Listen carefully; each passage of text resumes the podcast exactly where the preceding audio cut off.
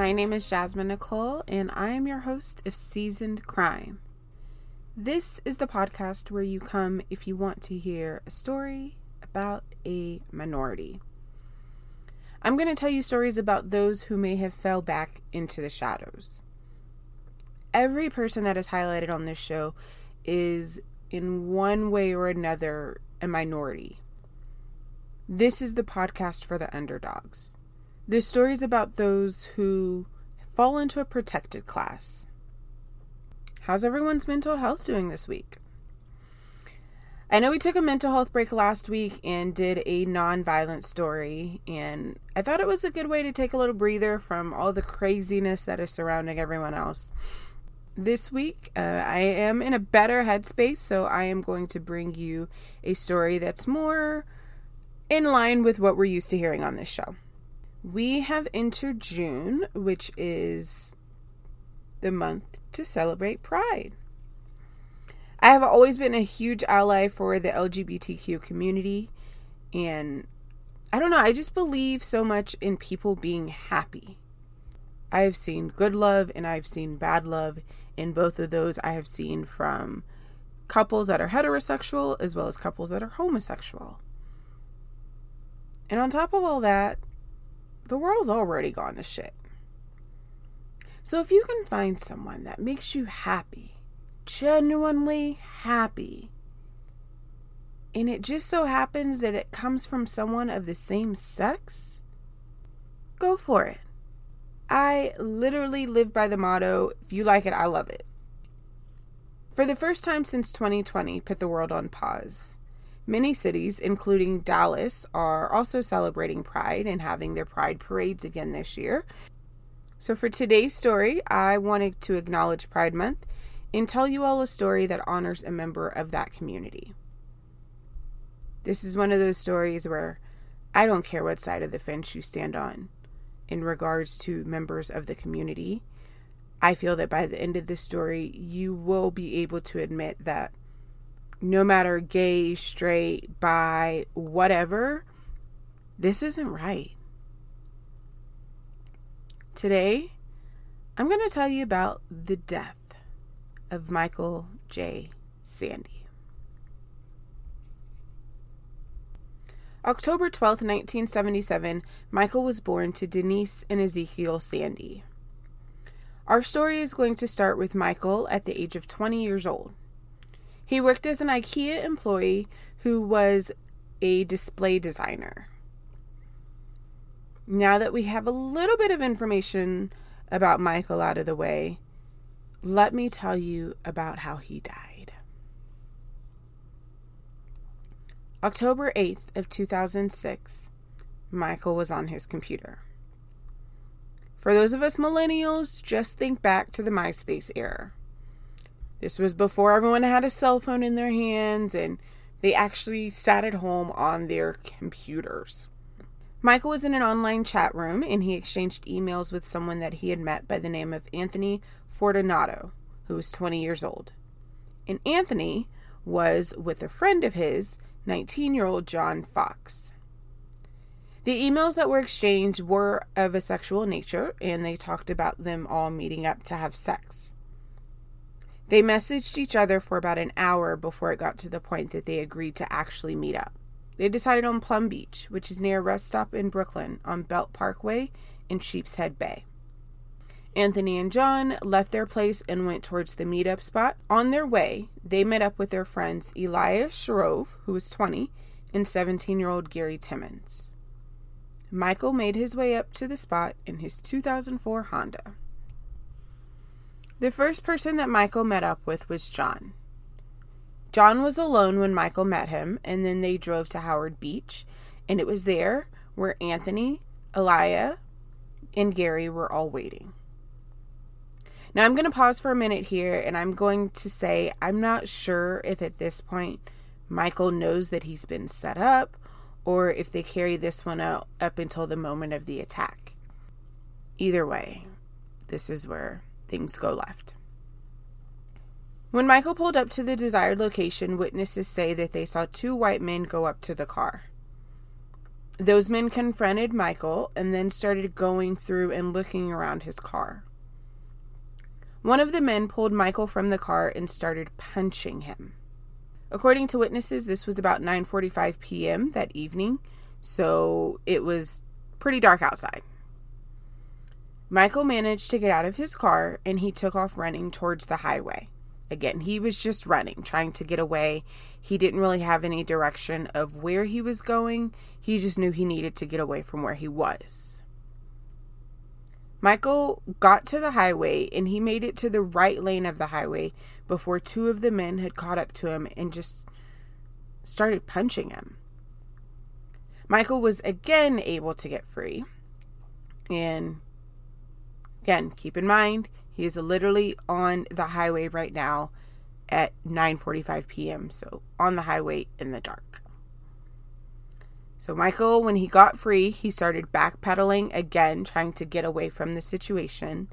And when he backpedaled, he went to the middle lane of the highway, and it was there that he was struck by an oncoming SUV. The driver of that SUV has never been identified, and it is positive that that driver of the SUV truly had no intentions of hitting Michael. Michael just was in the middle of the highway. After Michael was hit, one of the men then dragged his body over to the side of the highway. To add even more to this already disgusting event, a witness say that they saw the men go through Michael's pockets before they ran off. The police were immediately called by the witnesses, and police were immediately called to the scene. Michael wasn't dead, but he wasn't conscious, and he had multiple brain injuries. He was taken to Brookdale Hospital and placed on a ventilator. He was taken to Brookdale Hospital and placed on a respirator. The police wanted to know what happened and why, so they started investigating everything. Part of what they wanted to know is what caused Michael and the other men to be out where they were in the first place. They went to Michael's house and they looked around to see if they could find anything at all that would lead them to where they should start. In the search of the home, they found Michael's computer, which was still running, and so it had on there whatever he was doing before he left. It hadn't been touched since then. The username of the person that Michael was chatting with was Fishy Fox. They traced the IP address and the name of who. They were able to trace the IP address, and that led them to a person by the name of John Fox. The police go to John's house that same evening, and John isn't there, but John's dad is there. And he says that they wouldn't find John here at the home. If they were really looking for John, they would need to head over to SUNY Maritime College. That's where John was attending as a sophomore. They headed to the school, and by the time they found John, it was about 2 a.m. in the morning. But they asked John to go ahead and come with them to the 61st precinct. John came, and around 2:52 a.m., he was there and being interviewed by the police. John gave police quite a bit to go on. He implicated all of the men who played a part in the attack. During the time that he was giving his interview, he made two videotaped statements. And that confession included multiple mentions of the quote-unquote Russian kid. Cops had no idea who this was, but it didn't take long for them to figure it out. After a search of John's MySpace, they found a picture of who they were sure was the Russian kid. And then that picture was compared to a picture of the mugshots that they had had of people who had been brought into the 61st precinct.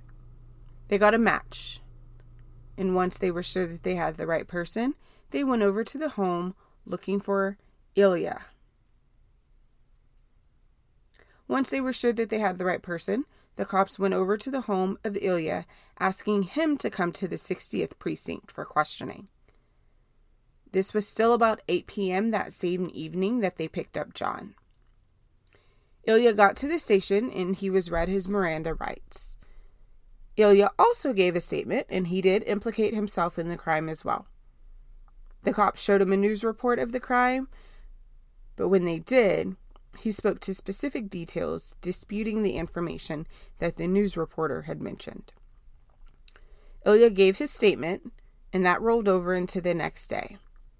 By 1 p.m., they had put together a written statement, and he had already done a video statement a few hours prior to that.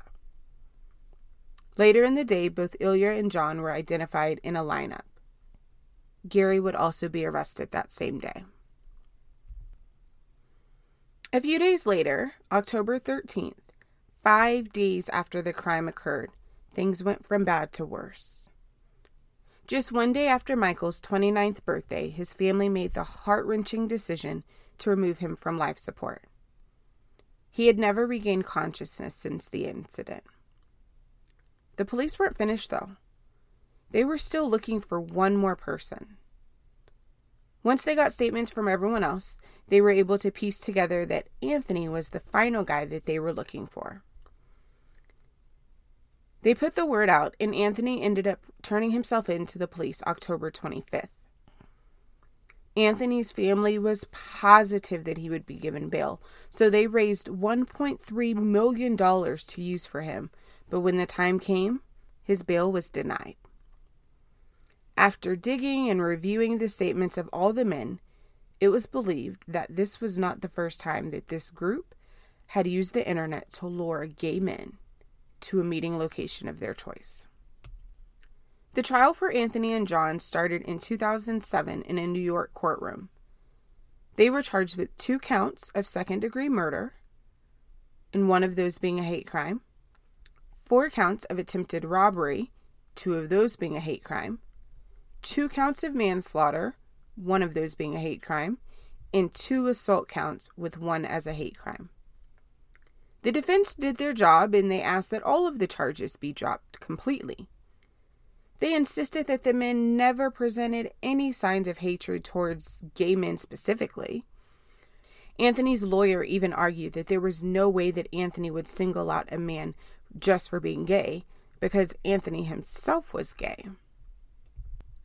The prosecution, on the other hand, said that singling Michael out because he was gay was exactly what had happened. They spoke about all 4 men playing a part, but John stood out because he was there every single step of the way. John was the one who provided the screen name that put all of this in motion. He was the first one who Michael met up with alone before the other guys were introduced, and John was identified by witnesses as the one who chased Michael on the highway.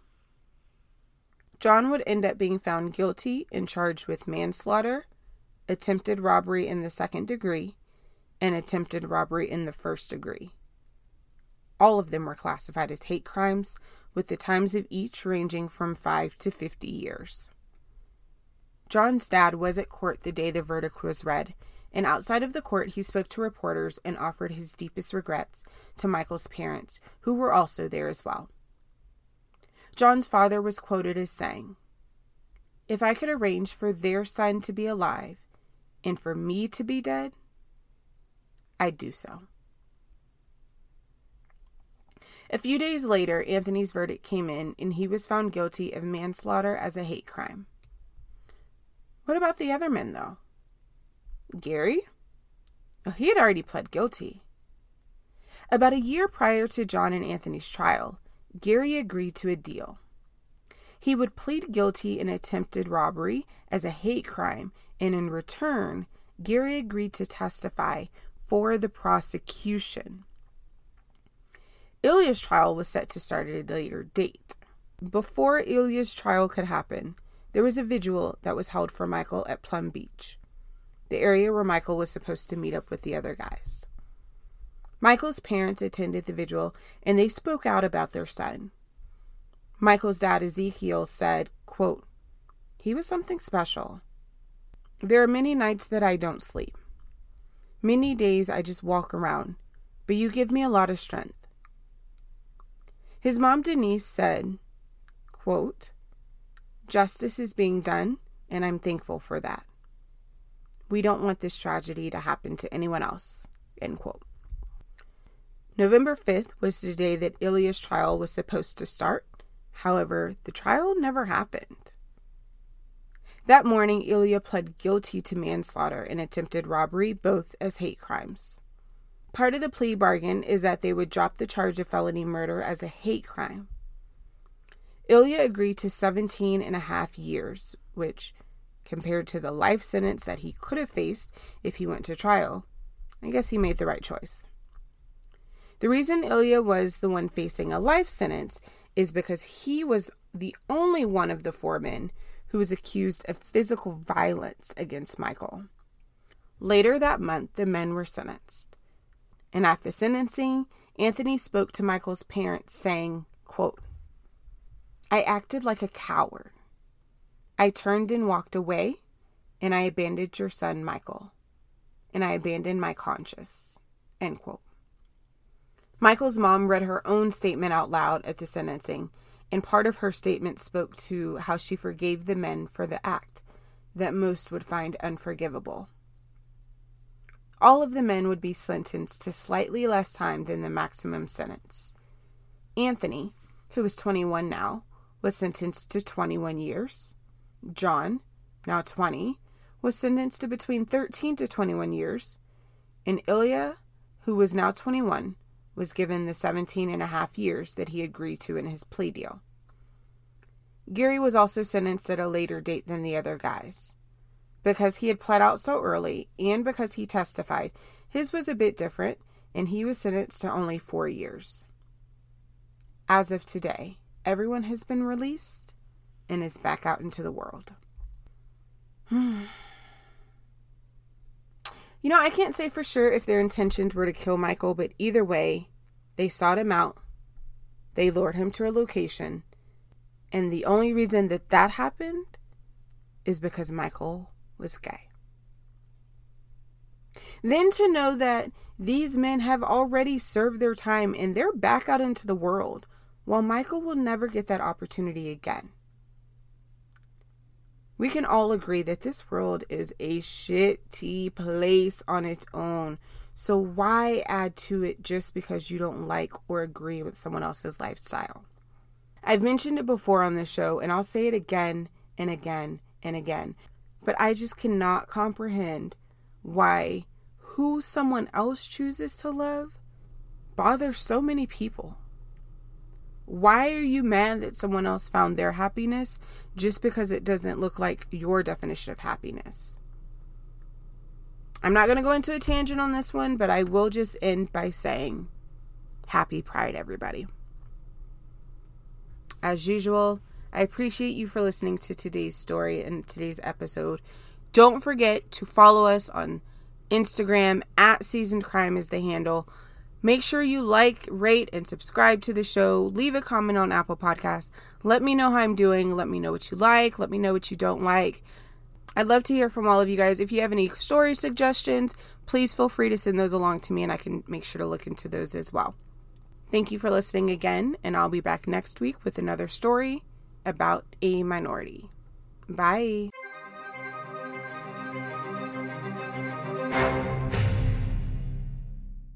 Thank you so much for listening to another episode of Seasoned Crime. Today's episode was researched, edited, and recorded by your host, Jasmine Nicole.